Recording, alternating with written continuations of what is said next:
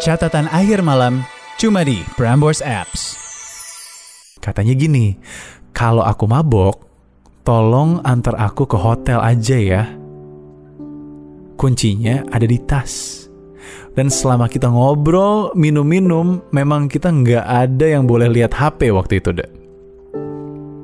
Setelah gue sampai hotel, you know what, deh? Kamarnya udah dihiasi dengan hiasan seperti kamar orang yang mau honeymoon, deh.